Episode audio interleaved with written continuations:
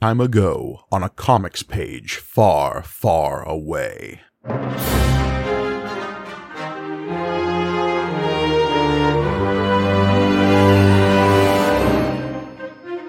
Greetings and welcome to May the Panel Be With You, the Star Wars comic book podcast brought to you by the Punch Up Entertainment Network. I am one of your humble hosts, Mike Gargoni, and joining me, as always, the high hound to my bikini clad villager, John Campbell. Mm. Hello, Mike. Hello, listeners slash viewers. Oh, I am the highest of hound today. Uh, I told you to lay off the drugs before podcasting, John. And I said never. Uh, oh man, we continue to be in the most epic of Star Wars stories this week, don't we, Gargani?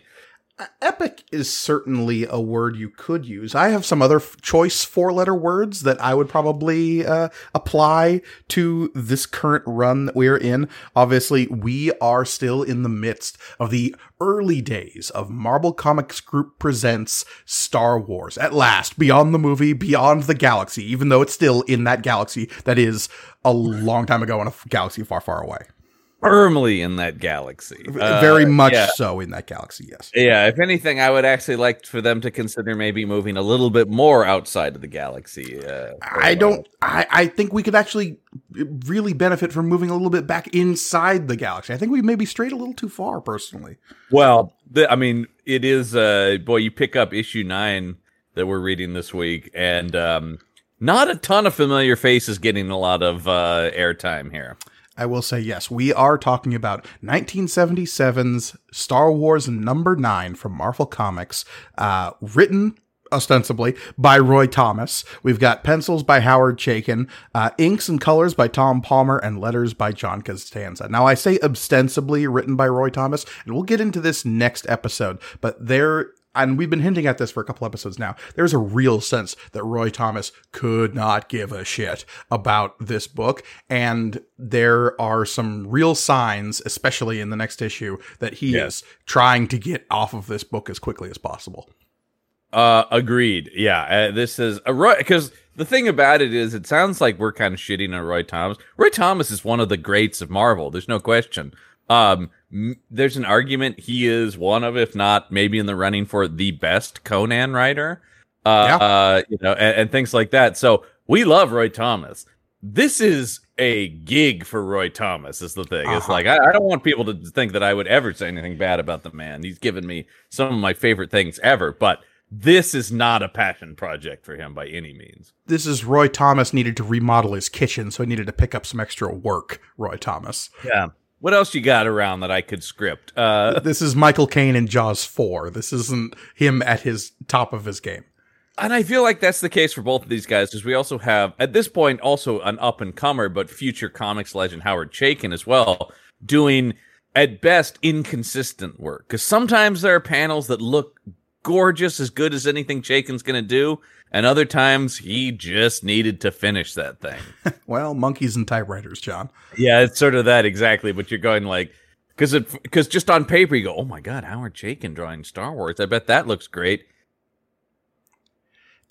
And again, how much of this is they're actually devoting time and energy to this? How much of this is, well, we've got some rushed pencils and Tom Palmer is also rushing things on inks and colors? Because I think yeah. the inks are all over the place in the last few issues and this one as well. I mean, the, the biggest thing, well, and we'll continue through that here, inconsistency is bigger than actual just like poor quality. That's true. It's more like sometimes it looks good, sometimes it looks terrible. Mm-hmm. Uh, and let, so let's dive in because this cover promises oh so much action. Yes, again, we are back in it with our main man Jaxxon right front and center, though he seems to have lost his shirt. Uh, something yeah. I noticed in this cover is that in every appearance of Jaxxon we've seen thus far, he's been in a uh, head to toe, not head to toe, but like neck to toe, uh, full body, like red, uh, kind of Zapp Brannigan uh, Jump- jumpsuit. Yeah. Yeah. Yeah. Exactly. That's what I think of him. He's got that sort of Flash Gordony kind of aesthetic right, about right. Uh, but here he is naked as the day's born, from all I can tell. Uh, yeah, but uh, right off the bat, we have keep firing, Chewie, all of you, which is a weird parlance right there. the, the, already the dialogue is so weird on the cover. Just keep firing, Chewie, and then dot, dash dash, as in the thought of actually all of you. Now that I think about it, or does he mean all of Chewie? That's right, Chewie. With every part of your being, keep firing. it's yes. do or die. Because here come, oh, everyone's favorite Star Wars villains, the Cloud Riders. Yeah, yeah. And that's what Jaxxon's saying too. He says, Yeah, and it looks like it's gonna be die. Wah, wah. And he's saying that at the camera. I or at the viewer, the reader, right? Uh or he's at Chewie? I don't know. It's tough to say. It's unclear. Also, I don't know. Is that supposed to be Chewbacca in the corner of it? Because what is that nose on that thing? Uh, yeah, who knows? And look, there's we can talk about the inconsistencies of comic book covers and how they reflect on the interiors all day long because that is a long, proud tradition that comes what? even to this day in comic books.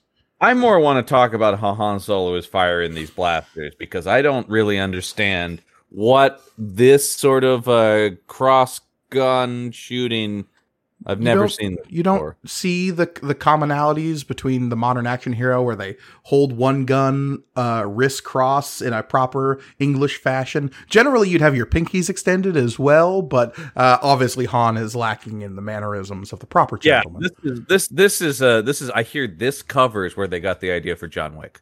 Yeah, it's true. This we just from cover. Uh, yeah, very weird, uh, very weird already, and it's going to continue to be strange as we open up the book. Yeah, indeed, because right off the bat we have uh, a, a hearty hrug uh, from Chewbacca a, a, atop his mini bantha. Yeah, these are. Uh, I mean, this is a different planet. Are we to believe maybe banthas are uh, growing a little differently there? I guess. Yeah. Obviously, we've seen uh, like what banthas look like change radically over the course of these issues. Uh, specifically, once we've gotten away from the strict adaptation of A New Hope, I believe in issue number seven or eight, banthas looked like a weird, like Dr. Seuss monster there for a second. Yeah, yeah, it's so bizarre because banthas are so ubiquitous. We we're very familiar with them as creatures in Star Wars, and here I mean the the design is right, but the scale is all wrong. Right. And we get our reintroduction to some of the misfits that are along with Han Solo because to recap briefly, and the comic will really recap us in the next I was page. Say, we'll recap briefly. This comic will recap uh, as long as possible. Yeah. Uh, Han Solo's yeah. on this planet. He's collected a magnificent seven esque uh, band of misfits to protect a village from a group Our of raiders. To the memories of everyone in the original Magnificent Seven, for even remotely, because somewhere Yul Brynner is spinning in his grave as we say that. Um, yeah. but um, yeah, but yeah, we get our first look at uh, Han, Chewie, Jaxxon with like a weird, sad face. I don't know what's going on with Jaxxon's face in this panel. Yeah, I don't. uh Jaxxon's face is all over the place in the entire book, to be fair, but they haven't really ever landed on like just how cartoony is this rabbit because it vacillates wildly. Yes, he he he goes between your Rocket Raccoon and your Bugs Bunny a lot in this. Mm-hmm. Um, and then we've also got uh, everybody's favorite uh, old timey uh, vaudeville burlesque dancer, Amaza of the oh. Black Hole Gang. Jeez, Amaza. All right. Uh, uh, uh, she's uh, I, think she's a rejected side character from a Zatanna comic, if I'm not mistaken. No, uh, like it's just sort of like she feels like she's in that world of like stage. They're riding through the desert, and she's still in the the red bikini top with the pink pom poms on the shoulders. To be fair, John, we have long since established that actually Han Solo is the weird one for wearing full length pants and a uh, long sleeve shirt in this. True, universe. it's true because uh, we've got uh, our favorite Hedji, the porcupine. Uh, what's he a spiner, as they say? He's a spiner. He's like a weird porcupine luchador with like a green cape going on. Yeah, I say luchador, but like that's just because the cape really gives that vibe. Yeah, and he's got it's it's got the coloring of the Ra's al Ghul cape. Uh, he stole this from the demon's head. Mm-hmm. Um, and then uh, we've got oh my god, the character I just look, everyone is insane in this, but Don Juan Quixote, I despise beyond anything because the laziness, the insanity, the way this doesn't fit into the world of Star Wars. I, I, this guy is supposedly a Jedi Knight, and apparently at this point, the assumption is Jedi Knights are proper historical knights. As in- specifically like European era armor clad knights. Because again, we have to remember that as this comic was being written, the only context they have for everything in the Star Wars universe is just the first movie. So when Right. Obi-Wan Kenobi is saying Jedi Knights of the Old Republic, the Yeah. only context we have is what we've seen on screen in 1977's Star Wars. Just Obi Wan, right? Obi Wan is Yeah. the only thing we have for an aesthetic of a Jedi. right. But I don't. I. I mean, you, one could argue he's not dressed in. Um, I think we've talked about this before. That like you, we don't. Uh, we don't yet know that the way Obi Wan is dressed and that is how all Jedi dresses and the robes and stuff. But right. I don't know that the assumption was at some point they wore full like metallic armor like this, and it's sort of like yeah, they look like knights as we would know them in pop culture. let alone carry a lance like we see Don Juan carrying here in this first page, which will immediately disappear in the rest of the issue. But Yeah, well, because they just we've already established in previous issues he has a lightsaber or light sabre, as I like to say from their spelling. Mhm. Um, uh, but here, yeah, he's got a lance, and also that that's like a huge, heavy thing that he's just carrying through the desert. That seems like a bad idea across the board. well, I hate look, I hate There's- this character. there's lots of bad ideas, including the next page, which is just Han recapping everything we've been talking about. Hey, everybody! In case you missed it, here's previously on Star Wars. And again, I, I really I don't want to harp on this too much, but the idea of Han Solo being this like thoughtful, introspective individual with these just like stacks and stacks of thought bubbles really so- tickles my fancy. It's so far off of the character. I also love him referring to himself in his own mind as Solo. You know, he's right, Solo. Uh, we also get we. so we get the whole story. Is you guys have listened to the episodes before? Or if you haven't, you can. Uh, of of the insanity of Han and Chewie immediately having their reward stolen, so they can't pay Jabba the Hutt. Right. Uh, by one of the craziest gangs of space pirates you've ever seen. Oh, um, I hope we get back to it. What was his name? Crimson Jack, Scarlet Jack, one of those. Crim- yeah, Crim- is it maybe it's Scarlet Jack? I think I feel like I want to say Crimson Jack, but that may just become uh, because of Crimson Dawn, a Star Wars thing that's later Mm, mhm, around. mhm. uh, that is cooler and much more thought out than anything here. Thanks Uh, to podcast time travel, we have no recollection as to who those characters may or may not have been. yeah, uh, but uh, firmly we get. Uh, if I thought the weird crossing of Han's guns on the cover was weird, how about this drawing of two guys just? I guess maybe guns are heavy, so let's just go ahead and rest the barrels of our guns on top of each other. Yeah, you know, just just gently touch tips. Yeah, I mean, we've uh, we were talking about this is a fairly progressive group, so I don't want to get in on what anybody's up to here, but uh, something's going on. It's very delicate. It's very gentle. I just pulled up the uh, the previous issue in which he appeared, Yeah. and it is uh, Crimson Jack. Let us not Oh, forget, okay, because I'm all sure he will be a very important character moving forward, undoubtedly. Uh, absolutely. Uh, and, and who could forget hit that all those films they made about him and the Mhm, mhm. cartoon show and the no. Uh, the thing the thing I really love here though is the boxes of money that look like cardboard boxes that someone has written Han Solo's name on. Yeah, you know, just in case they get lost and he needs to, if found, please return to Han Solo, care of Yeah. Millennium Falcon. just all right, Chewie. I want to make sure none of this stuff gets replaced, so or gets lost in here. So, uh, yeah, yeah. Anyway, it's dumb. I do like Han punching this this insane, overly dramatic punch that I don't quite understand how punching all the way across like that is somehow causing an uppercut. Eh, it's dynamic. Um, but yeah, he's basically recapping what we've gone over the last couple of issues. Uh, Yeah. This next page honestly does a lot of that too, because we get our rundown of the the Yeah. magnificent, however many that happen to be here. How how many are Yeah. there? Two, four, six, eight, I guess total if you count Chewie. Yeah, fun. I mean, I don't know if I don't know if some of these people actually qualify as like full ranking members because uh, if, We'll think talk about the Effie is just a hanger on, right? no, because Effie actually does stuff. Let's talk about Jim Stark, the Jim Star Killer so it- kid. It's we've recruited Effie and he's dragged Jim. It's the reverse. Yeah, Jim. yeah, I like to call him Jimum. Jimum because he's got that extra M in there. That's true. Jimum. Yeah. Uh, another character I despise. Yeah, no, because he is he is Luke Skywalker at home, right? Yes, absolutely he is. Anyone who ever complains about Luke Skywalker being whiny or annoying in A New Hope, you haven't met Jimum Starkiller because he he is if if if if the one scene about complaining about power converters at Tosche Station was an entire character, it's this guy. he he is uh, whining about meeting his friends at Anchorhead, made in made flesh. Yeah, a hundred percent. Because that.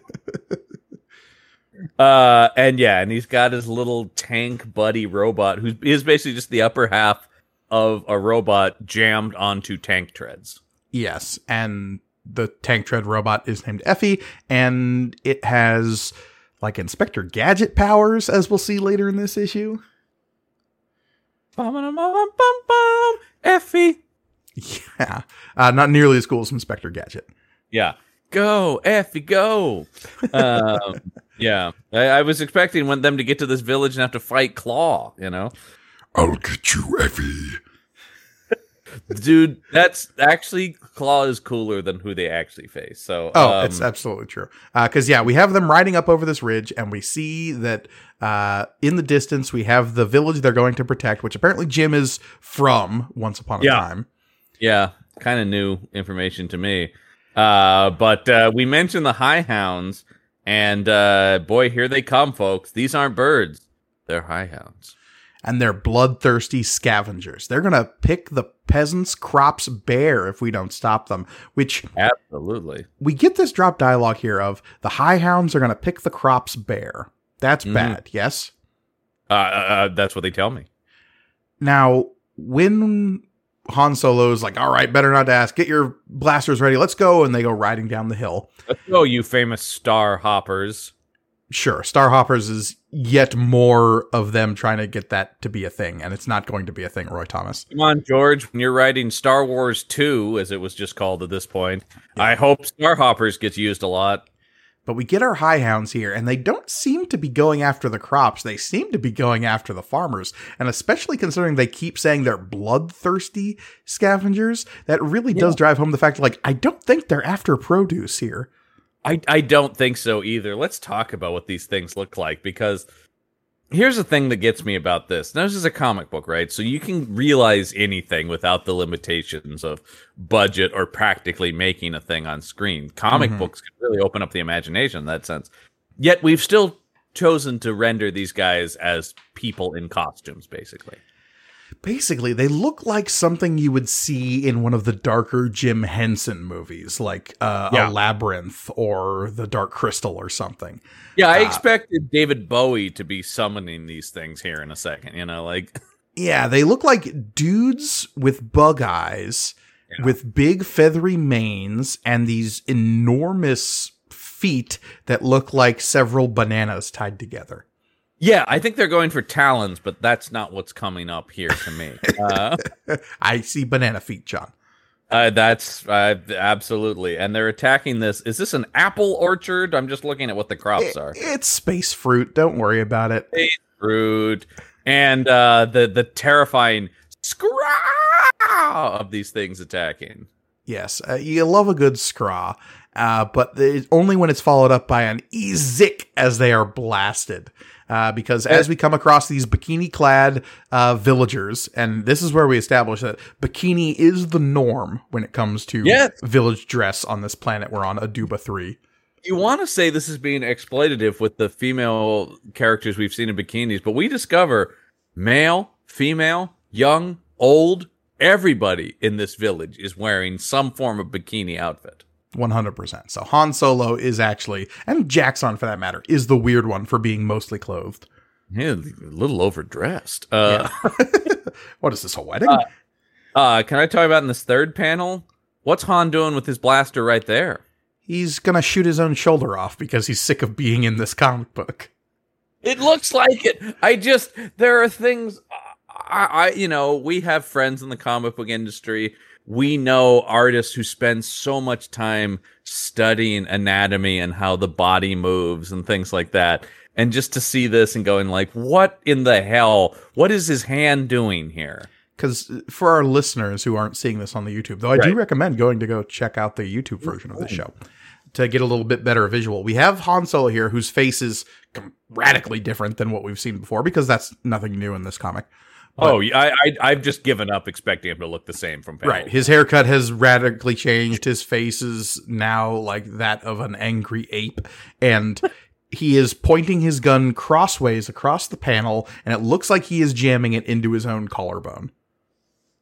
Yeah, yeah, it's very Are they- odd. Are they trying to do some kind of over the shoulder, like cool gunslinger move? I would assume that if the next panel didn't immediately have him have his arm straight up shooting at something in the sky. Yeah. Is he? okay, this is the only thing I. Well, no, because he's already shooting, right? I was gonna say Yes. this isn't like we're catching him mid draw and he's kind of here bringing the gun up, but he's already shooting. So no, No, because make- if if we look at the last panel of the last page, go back he already page, had the gun out. already yeah. has the gun out. Yep. yeah. No, I- this doesn't make any sense. Zig Nope. though, my friend. Nope. Zig zig. Zig And, zig uh, indeed.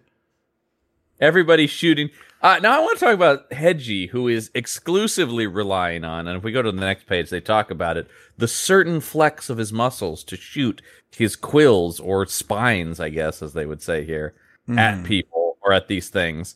Uh, but I just thought he doesn't need a blaster, but it's like maybe also carry a blaster? Because I don't know. The idea that he's just sitting there going,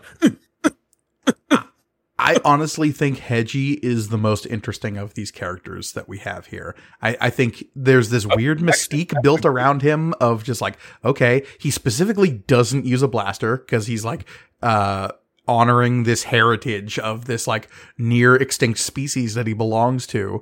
And we And a- keep getting these dropped lines of like, he is n- near the last of his species. The empire has almost wiped out who his people are. And so he only relies on his pincushion abilities to fight off marauders.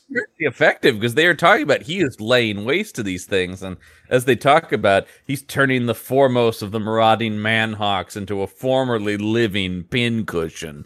Oh, that's that's pretty badass, actually. Yeah, I, I super dig everything going on with Hedji. I don't think he gets enough screen time. This comic has no interest in exploring any of these characters, uh, especially not the quote unquote last of the Jedi Knights, Don Well, Juan Quixote. say, uh, let's meet a character who's not badass at all, who is literally saying, "Fie upon you, foul featherly fiend!" Yeah, I. There's a lot of problems with Don Juan Quixote, and the art in this panel really isn't helping because he looks like he is uh, trying to yodel in a Ricola commercial. You know what he looks like? The um, uh, do you remember the the Pixar short with the old man playing chess? Mm, mm-hmm, mm-hmm, That's what mhm. design- That's what his face looks like to me. He's also it- it's the same design they use for the the toy fixer guy in Toy I was going to say, yeah, yeah, yeah, same model. Yeah, uh, Yeah. that's what it looks like to me. That weird kind of hawkish nose and skinny sort of face with the big bald head. Mm-hmm. Um, still, and he is just waving this white lightsaber around Yeah, this now is the lance is gone. the lance is gone, but this is also the first non-pink lightsaber we've seen. Yeah, and it's white, which is interesting because I, I feel like we won't really get white lightsabers till we get to Ahsoka way later in the you know franchise. I mean, John, strap in because we're going to see lightsabers of all sorts of colors as we trek through the the Dark Horse age Let later. me, let talk about in sort of uh, mainline canon at least. Sure, first white lightsaber you've seen, maybe. Well, because yeah, as we've done, the comic books because they were sort of the only thing uh aside from uh aside from the uh uh you know the the movies for a long time the comics filled in a lot of stuff that was you know pretty wild Yeah, absolutely. And so uh, this is not even close to as wild as it's going to get in these comics. no no no no yeah so uh so he's swinging away at this thing and uh and Ji- i mean i will say jim is putting these things down. I mean, everybody Only is with Effie's help. Effie's holding it still so that Jim can shoot it at point blank range. Here. You go, Jim. Please kill thing. yeah, Um, it's like Jim's trying to shoot things, and Effie has to literally hold the bird man in front of his blaster in order for Jim to hit it. and, uh, Meanwhile, Jax is literally punching them in the face. He's got he's given a big old uppercut to this thing here. Um, I, you know what I did just hit me. These things are not dissimilar. Change the color on them to Ivan Ooze's henchmen in the Power Rangers movie. Whoa, you're absolutely right. Those weird, like, Yeah. crow dudes. Yeah, he had the army of like crow people. Yeah, Yeah, yeah, yeah, yeah, yeah. Yeah. yeah. Wow. Oh, And that good and pull. Good everybody's pull. favorite- uh, yeah. Hey man, there's always Power Rangers on the brain. um, but yeah, uh, and so yeah, everybody's just shooting away here. And then okay, I want to talk about how what okay. So in comics, you're breaking time down into panels and you're uh often extending moments. But I think they might take this a little far with what happens here at the end of this panel, at the end of this page and beginning of the next one. Something you'll notice in comic books is there's an elastic nature to how much time is actually passing between panels and within panels. And you kind of play around with that, especially when it comes to character dialogue.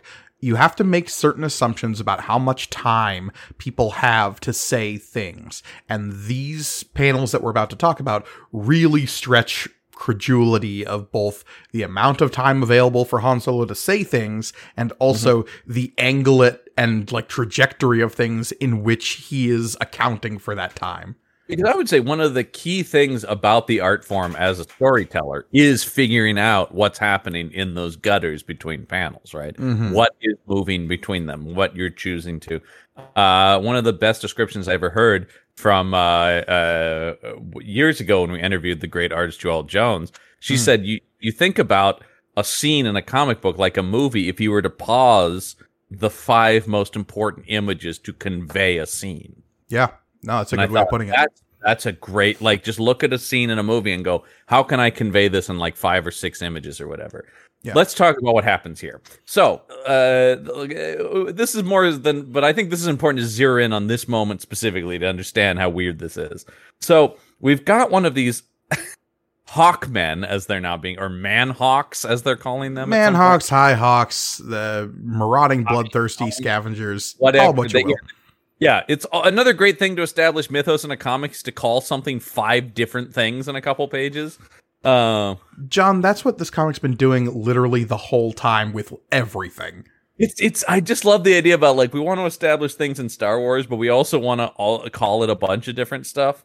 Um. So anyway, so Han Solo notices this woman about to get grabbed by one of these things, and in this time, number one, I I love uh. Well, actually, even before that, if we go to the previous show, Amazon notices it first and tells Han Solo this is about to happen. Solo, over there, to your right.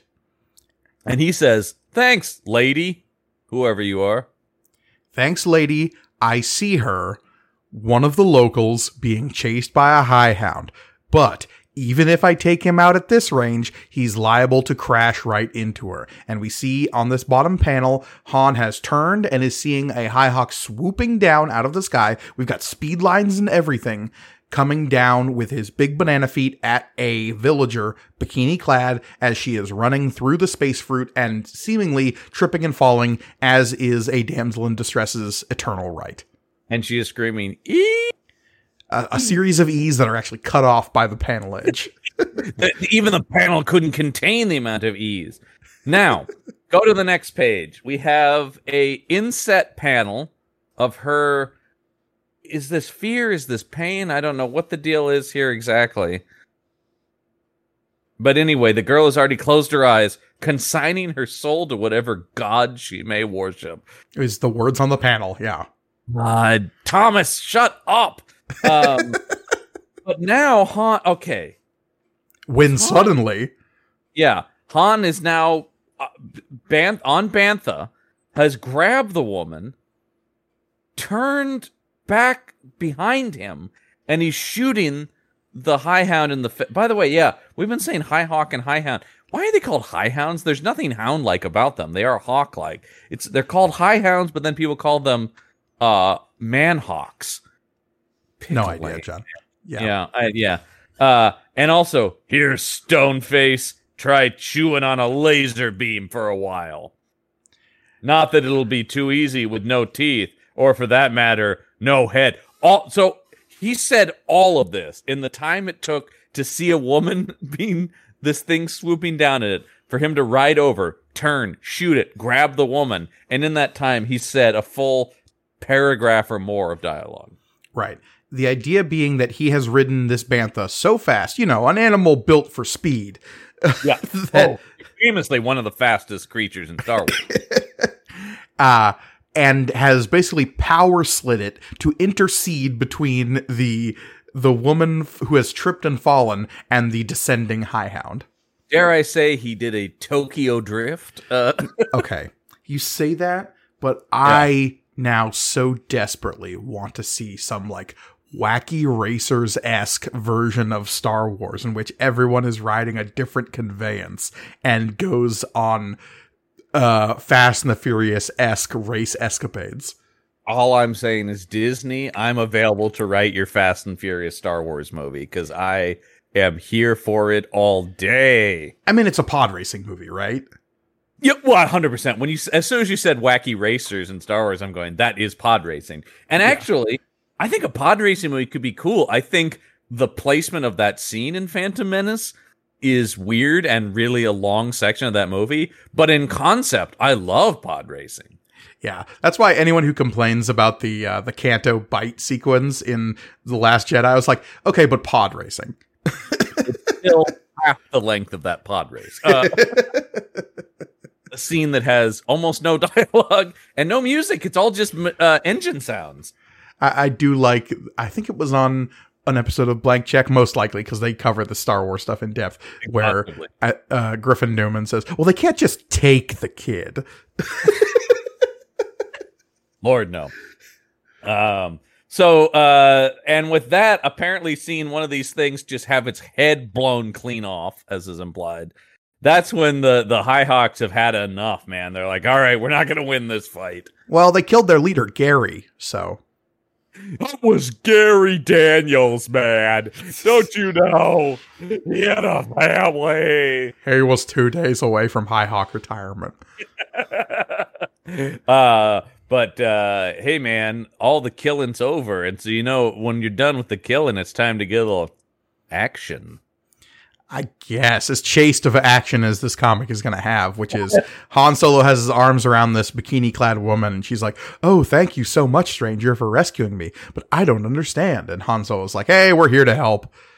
Well, as he says, things are starting to look up on Aduba Three. Mm. Uh, yeah, thankfully there's a nice big saddle between uh, Han Solo and this woman that uh, so And- things aren't looking too up. What are they implying is the texture of this bikini bra here? Because it's looking very Red Sonja to me, but I don't think that's what they're. They're not going for chainmail. I think it's feathers personally because like just based on the material we see available, it is either space fruit and its associative like stalks and branches or high hound bits. Well, and this is where you're talking about the inking needs to be because it's so like half-heartedly like uh, there's some texture in there. Yeah, don't worry about it. Remember those Yeah. bikinis that uh, people wore when they talked to Bill Shatner back in the day? It's probably one of those. It this is very Star Trek Village kind of stuff here. Mm-hmm. um, with this crowd. Uh, and just look, but we look at look at these last three panels. If you're here, uh, if you're watching on YouTube, just look at how many words are, are here. It's just it's insane to me. I, I feel like I have to say this every week, where I just can't believe how many words are on the page and how much it's cluttering the images. It really does feel like Roy Thomas is getting paid by the word. Yeah, absolutely. Because it's there is so much in this book, and we'll get to even worse. Um, about he is just overwriting at every turn. Uh, even Claremont is like, cool it. Uh, Well, at least Claremont did us the due diligence of giving us named characters to only brutally slaughter them uh, in the next few panels to establish how bad the bad guys are. true, true. So let's go to the next page here, and now they they get to the village where everybody is happy to see them. I guess. Uh, yeah, all the bikini clad people are Yeah. uh, extremely like, oh, good, you the guys we sent to town actually came through, and Han Solo's here with his gang of misfits to try to save us from Serji-X, and we. X. Yeah, uh, and I don't know what they're doing with all of these boxes at the bottom of this page here, but like all this dialogue that we see on this page is basically just Han Solo reiterating that, like, yeah, we kind of don't know what we're doing. We expect you to pay us. We're gonna defeat Serji-X. Uh, Yeah. The girl you just rescued rescued is the village spokesman's daughter, and her name is Mary, uh, but Yep. spelled weird because it's space. M E R R I. Yes, that's Yeah. space. Space Uh, Mary. This gets one of the things I hate in old comics, which is the panel that's randomly all orange. Why was this a thing in like 70s comics? It's a thing I've noticed a lot, and it's something that's like It- done purposefully in something like Watchmen to evoke certain emotions. Yes. Well, because Watchmen's a masterpiece. Uh, Sure. I, I think uh, this feels like it's just like, I, yeah, I don't, I don't, I don't actually, I can't even come up, I can't even bullshit a reason why this is the case. This seems like sheer laziness to just go, just make this one orange. Just so we don't have to color it. Well, it seems to be transitional because it's like Han getting off the bantha and then he's talking to the people, and then it goes back to full color. Uh, although the weird rust color of Han's hair weirds me out. Yeah, and I, I kind of get it in the last panel because we have the characters that would be in the Yeah. deep focus be all like monochromatic, Well- and then the character in the in the foreground has like more texture and shading. There's still two tones to it though, so it's still Yeah. like there's a. You're right. There's an interesting composition here that's actually evoking something. Here, th- this panel that I was looking at before is just all orange. The And- middle and I- left panel, yeah. Yeah, I have no idea why. It is Yeah. just weird. Because because also in the in the far right panel, the guy in the far background is just orange, as if like he's in a different part of the frame, Hmm. or like like they're they're almost implying he's like out of focus in some way or something like that. You know, yeah, that's what I took it to be as. So like that's for- fine. So I guess the whole left panel there in the middle is just blurry in comics language. Ah, we didn't we didn't have anyone running focus. Uh, yeah, the the, the the transition between that panel and the middle panel here is like a slow rack focus from blurry to specific. I guess. Uh, yeah. Great. Let's get to the weirdness of this next page because I really want to hear your thoughts about Roy Thomas's writing here. Oh god damn it, I hate this. So, the word meanwhile is an amazing space saver in comic books. It's one of the greatest gifts as a comic book writer to be able to just write. Meanwhile, it lets you know that we're going to a different scene. We're going to mm. probably be with different characters, and we are going to be moving from one place to another, but it's happening at the same time. That's a meanwhile. It's a it's a Yeah. per- perfectly suitable transition that requires one word, and anyone reading a comic book will immediately know what you're talking about. I was gonna say, and so Roy Thomas devotes two paragraphs to it's simple, it's ubiquitous, it's instantly understandable.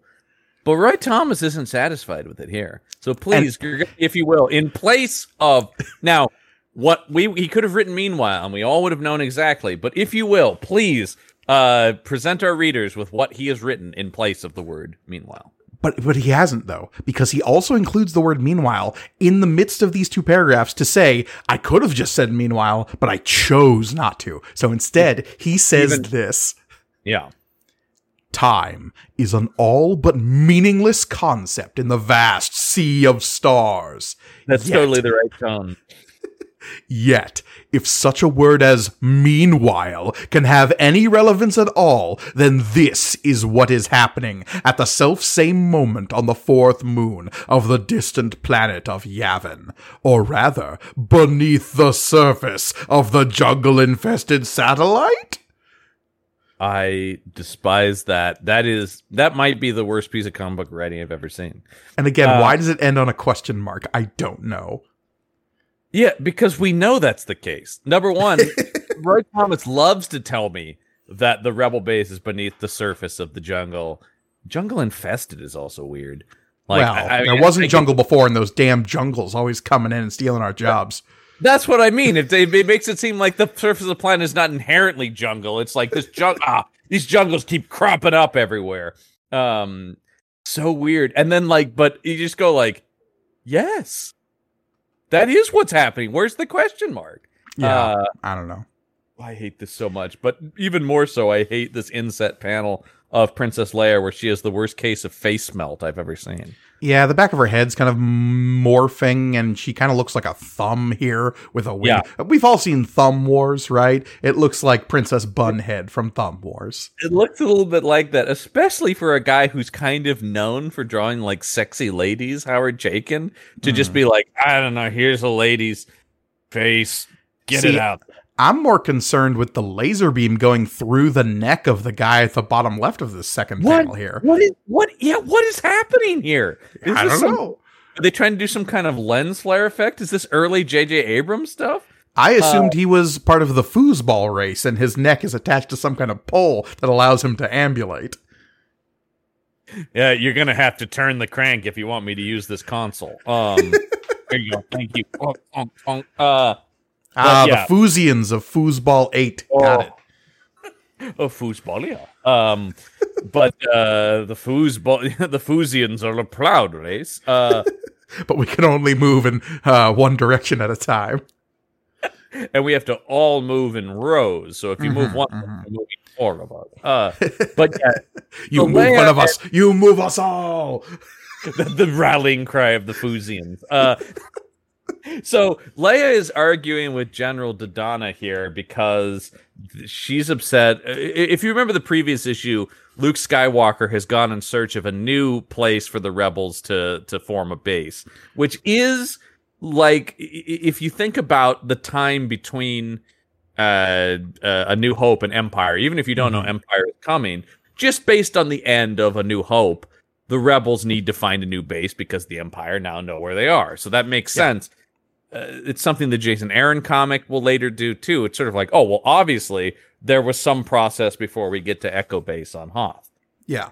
And that is a nice logical leap to take the direction of the story of Star Wars. If you just have that first movie and you have to immediately f- address what happens in the aftermath, the two things that stick out are Han getting paid and paying off his debt to Jabba the Hutt, totally Yeah. tracks. And rebels have to find a new base. Absolutely. Makes 100% sense. Now, Roy Thomas immediately trashes that first story by having Han's reward instantly stolen. By the classic character of Crimson Jack, yes. You, the most beloved character in all of Star Wars. Uh, Absolutely. but here we have uh, the the what I love is uh, just how much they shuttle Luke to the side immediately, and it's just like, oh yeah, we'll, a couple panels with him. So he, uh, Leia's worried. We cut to Luke, who's on the Rebel blockade runner. or like a squat mini version of it. It kind of looks like Yeah. it, but it is absolutely not the Tantive 4. It well, it's true. I, but is it supposed to be? And it's just a poor rendering. No, I don't think so because we'll see. In, I've read ahead a little bit. In later issues, it is a much smaller vessel. Okay, so it, it it's some sort of smaller version of it that is basically the design of that, though. It's got Yeah. the hammerhead and the multiple engines on the back. hmm So yeah, and and Luke's flying around on that with 3PO and R2, and they're looking for uh a, a new planet for the the rebels to hide on. And they have found their way to the star sun Drexel, uh, an unnamed planet of this system that seems to be a maybe a, a good option for where the rebels may now transport their base. Mm-hmm. Uh, it is, by the way, uh, uh, Drexel is the name of Gary Oldman's villain in uh, True Romance, and that's all I can think about is weird Rastafarian Gary Oldman when I hear Drexel. How many years before True Romance is this comic? oh, pr- I mean, fifteen maybe. so who knows? Yeah. Uh, well, if you know what, if anyone is gonna borrow a name from a Star Wars comic from the seventies, it's Tarantino. Uh, That's true. I like that Drexel. So, uh, here's some weird dialogue between 3PO and Luke. Can I just say how much I love the term? You bet your carbon, sc- you bet your carbon scoring marks. Yeah, That's a because weird thing Luke to say. over the last few issues, we've had uh, at least one of these like meanwhiles where Luke is kind of gearing up and going out to find this place. And so every time now when we cut back to Luke, he's having to re-explain what is going on in these meanwhiles. Yep. And it's just like, yes, that's right, 3PO. We are still looking for a new home for the rebels. Yeah. Um, so we go, we go to the next page and he calls Princess Leia. Yeah, and he says, "Hey, I think I found a new base. It's on this Drexel, but uh-oh, what's this? I'm getting cut off because something off camera is happening." And so Leia loses his call, and she's like, "Luke, Luke, the image is gone. M- more power, ensign. You've got to give me re- more receiving power." It's no use, Your Highness. He stopped sending. I was gonna say it's just Scotty going, I'm giving it all she's got. Uh, more power. Uh, I'm an Uh, yeah. engineer, not a Verizon technician. brought to you by the good folks at Verizon. Um, uh, the fi- and so I just so they've lost signal with him for, and within like a minute, less than a minute, Leia's like, "That's it. I'm getting in a ship to go after him." Which I mean, know. Famously flying off the handle, Princess Leia. yeah, uh, uh, early Princess Leia is more of a like r- rogue and a rebel, I guess, than we would get in later, especially in the By- sequel trilogy. Well, and it's actually even by the time you get to Empire, you have a more hardened military leader. Yeah, You know, you have somebody who is far more in command and collected. But Yeah. here, um, she's gonna run off, but her back has also gone out horribly here. Yeah, she she is running like a Scooby Doo character in the way that like Daphne or Velma will have their kind of wrists up in front of them, their back nearly parallel with the ground, and their legs kind of moving below them. There she goes. Mhm. Uh, and this, this radar technician is totally checking at her ass too. I mean, look, if if if the princess is going to be uh swooping around the command center in this like Mhm. Pretty hip hugging white garb and then is going to be like running ass backwards towards Luke Skywalker, the, the guy is going to go for a little bit of a romance comic. Oh. Oh, uh, is what his dialogue should actually be. Um, Instead No, of uh, even if we keep sending some stray empire ships may be liable to, then stop sending. Princess Leia, where are you? Oh, she's gone. Hmm Yeah, she she never lets this guy get a word in edgewise. because she's going to find uh Luke Skywalker no matter what. Right. Um so uh she runs off screen here conceivably to get a ship. Uh and uh let's see. So the anyway, that's the end of Luke and Leia for this.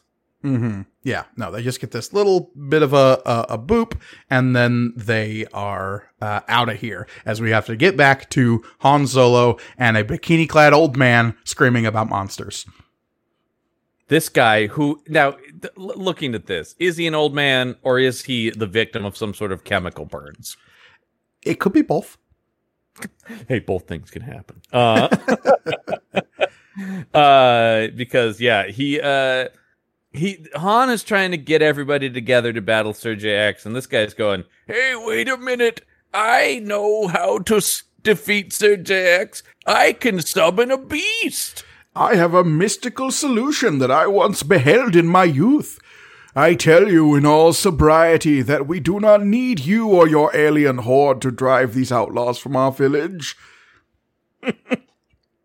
and everybody in this i just love the way everybody's like shut up old man Yeah, because he's he starts talking about some kind of mystical magical solution, and immediately he's uh, Han Solo is just like, "Look, I don't care what you're on about, old man. All I know is Serji-X is coming. And we got blasters. and We got to stop him." And even the old man's son, who is the village headman, is just like, "Look." He's an old man. Don't mind my father. He consider he fancies himself a mystic or a shaman capable of summoning some legendary monster to save our village. Nobody takes this seriously. I just I just love that even in space they're like I'm I'm really sorry for my dad. He's somebody's having a senior moment Well, and uh, we talk about senior moments. This is the page of fucked up faces because we get panels of both Han Solo and Jaxxon look like they're in the middle of strokes, just as Yeah. Serji-X is attacking. really like this the the the far right here panel of Han with his yeah his mouth like going pulling to the side and going is bad, but then Jaxxon's face is really messed up. Mm-hmm. Yeah, not really sure what's going on there. Uh, No, because yeah, Sir JX is coming, and we got to take cover because it's time to shoot some Cloud Riders. It's Kerblaz time. I do love a good Kerblaz because yeah, in this last panel here, we got Sir JX flying in with his Cloud Riders, and then we get him and his mustachioed glory on the next page. Uh, I mean, this is full on Dick Dastard. You mentioned Wacky Racers earlier. This is full on Dick Dastardly from Wacky Racers, right? absolutely, yeah. I'm just uh, we don't have a Muttley anywhere in here, but I was expecting it.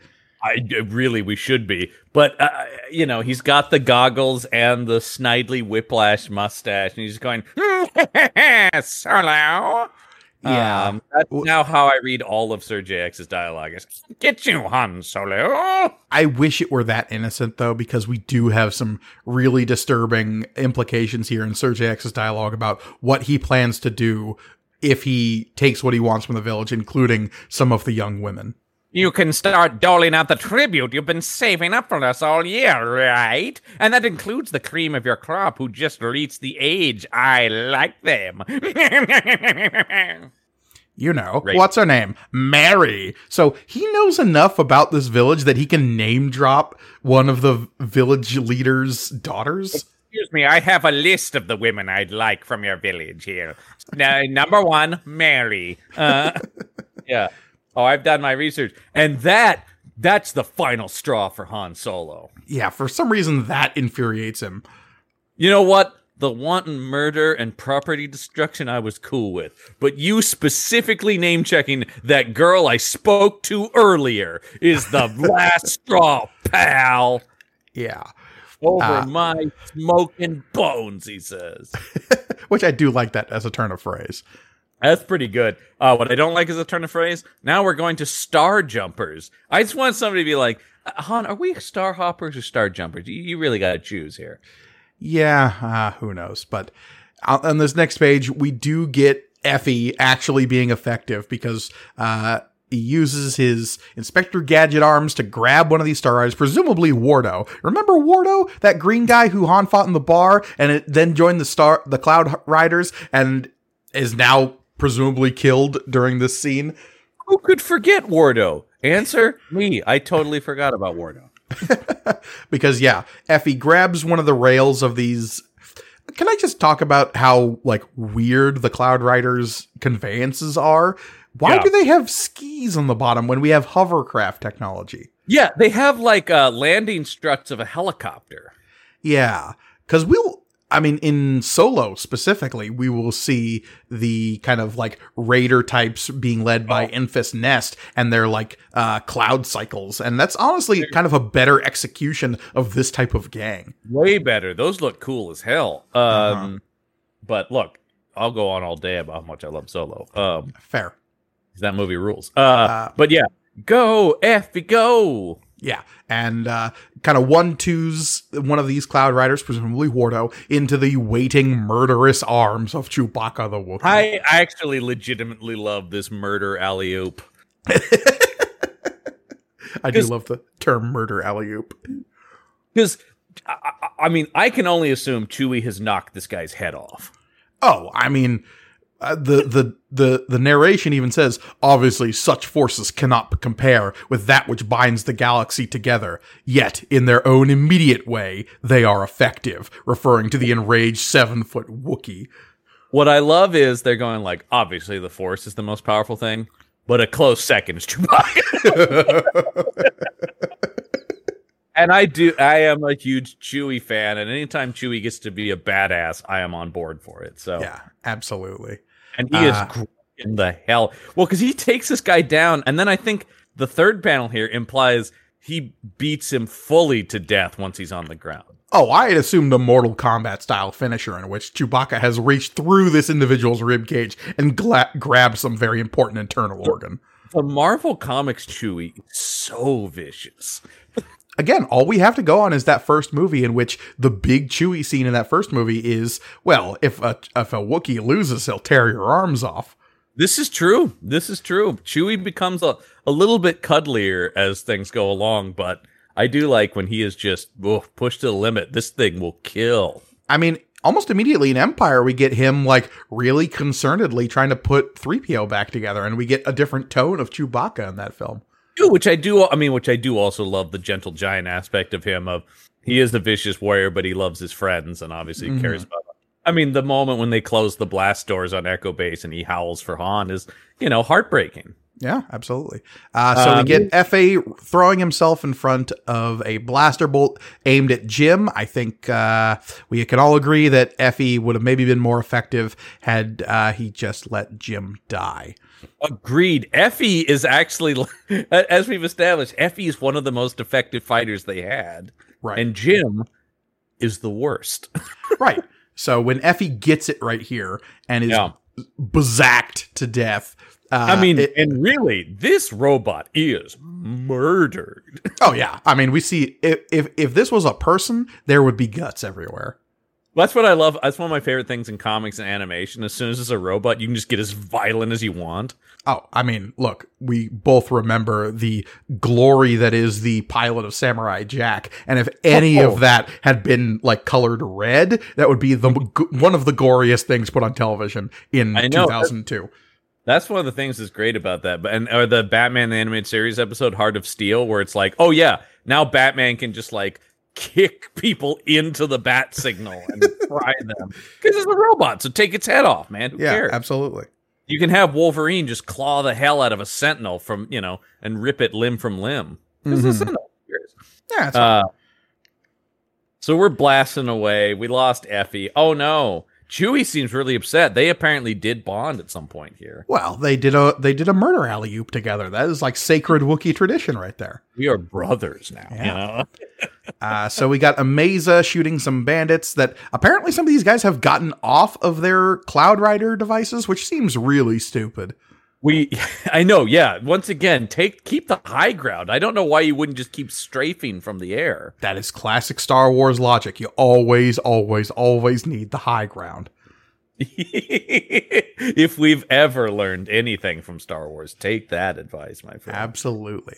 Uh, it's so we, Um, yeah, we, we get Don Juan leaping in here uh, with now the lightsaber is kind of like white yellow. Uh, and it's and it's once again the way they're drawing it is always like I don't like this like flaming saber blade that they kind of draw the you know. Yeah, that like, that'll be a semi constant in the comics moving forward to give the lightsaber a bit more like pizzazz as the comics go on. And, and I get that from an aesthetic standpoint, but it actually to me kind of ruins how cool the lightsaber is, which is just that solid beam of light that the, is the blade of it. It's simple, an elegant weapon for a more civilized yeah. time. Absolutely. And it's not till, and I shudder to bring up the sequels, but something I do like is the crackling nature of Kylo Ren's blade that is more chaotic because of how it's put together. Mm-hmm. And you're mm-hmm. like, oh, that actually tells you something. That's yeah. That's that's it. I I, I I, I, there's the warning going off my head, going talking about sequel trilogy. Get out, steer out. I know, I know. Uh, yeah, I, I, would be remiss if I didn't mention just how much like Rom the Space Knight Don Juan Quixote looks in his armor yeah. here. Yeah, and that I I do think some of it is that where it's like, well, we kind of already have an idea for this design from our Rom comic we're publishing. Right. Um, uh, what year did Rom come out? I'd be curious to know if this predates that or not. I know it's, it's around this time. It's got to be. Uh, uh, I'm going to do a quick search on this. It's got to be pretty contemporary. Right. Um, uh, oh. But on this next page, we do get uh, his lightsaber going uh, back to ooh. white here. It predates it ever so slightly. 79 is the first issue. Oh, interesting. So this predates Rom the Space Knight. Curious. It does. It does. And and oh, I did not know this. First uh Rom the Space Knight cover, not the interiors, but cover drawn by Frank Miller. Oh, very cool. Mm-hmm. Uh, but uh, yeah, this we, guy, by the way, uh, uh, maskless Jason Voorhees here is getting his head chopped into Oh, by Don Juan Quixote at the top of this next page. Yeah, yeah. yeah. Uh, we we then have him defending a mesa only to get shot from above uh, Yeah. and uh, definitively dying. I am for sure saying that Don Juan Quixote is dead here. We see him getting shot. We see him saying, Farewell, comely damsel. At you, least you shall live. Blah. And then falling over dead, his eyes closed, the universal sign of being dead. From the corner of his eye, Han Solo sees the valiant old man drop, but eulogies must wait. Yes. So let us say here and now, regardless of what I say in the next episode, this character is dead. It's possible we've already read the next issue and may have some problems next week. Uh, yes. Uh, so anyway, uh, the, the, things are going poorly, is what this is meant to be, right? Absolutely. They're they're losing this fight. And he is like taking blaster fire. They're trying to take cover. He's uh, calling out for Hedji. Hedji's like, I'm no amateur solo, but thanks anyway for the warning. As he's firing more of his quills out. Let me go to the next page, and this old man is. Uh, but I'm sorry, Anton Arcane from uh, the Swamp Thing animated series is uh, is howling here. I, I was Uh, gonna say uh, Xanatos' dad from Gargoyles. Oh, that too, yeah. Any like decrepit or burnt old man is what we're looking at here. Mm-hmm. Um, but uh, yeah, he's going, "Rah!" and I do like in mid battle, Han's like, I don't know what that old man's yelling about, but I don't have time to think about it. I gotta punch this guy. Look, if you were in the middle of a pitched laser battle with uh, sky swooping space raiders, and suddenly off to the side, an old man began shouting at uh, a rock mountain and crying out to some unknown mythic beast, and then the earth starts shaking, I too would be concerned. Yeah, pew pew. I don't really uh, pew pew. I don't know what's going on. Pew pew. Uh, but uh, so yeah, he he's bla- he's zacking away and boffing some guy. Uh, Jax has got his back, uh, guns akimbo, also shooting guys out of the sky. Yeah, uh, and and so they're you know, but our main attack still coming from the sky. Jax is running out of ammunition.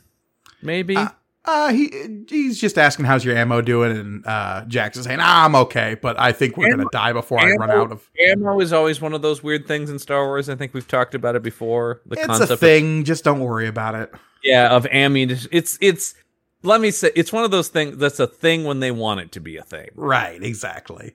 Like guns have power packs that need to be replaced eventually, so there is like a, a concept of ammunition, but Well, that's the thing. Is like I can get I can get on board with a power pack, but I don't think of that as the same idea as ammunition. yeah, yeah. It's the same Yeah. like the, the, difference between Mass Effect 1 and 2 when they're just like, yeah, but we need to have some kind of reload function, so we can't stick like- with the fiction that uh, the guns are actually just carving off thin little slivers of tungsten Yeah. that fire at near sublight speeds.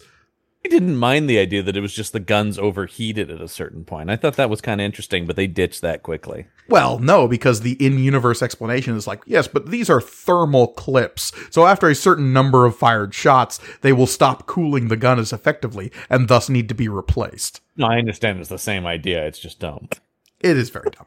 Uh, They- but they're like we need to find ammo for laser guns. Um, even even dumber, perhaps, is what happens at the end of this page as we have the old man crying out, Hear me, slumbering one. I beg you, awaken as you did in decades past. Our minds are now linked together as one. Emerge from your bedchambers of stone. Save us, whose ancestors once worshipped you.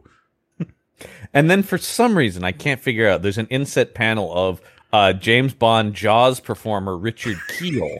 Uh, I don't Does know look why. like Richard Kiel. exactly like Richard Kiel. I don't know why they've cut to him, but he seems upset. Uh, Also, his haircut has radically changed between this panel and the last one he was in. yes, he's rocking the what we call the Dorothy Hamill cut. Um, yeah. Jesus, I don't know what the deal with this is. He said he went in and said, "Give me the Valerie Bertinelli from Eight Is Enough," uh, or I'm sorry, Yeah. One Day at a Time. My old sitcom friends. I mistakenly said Eight Is Enough.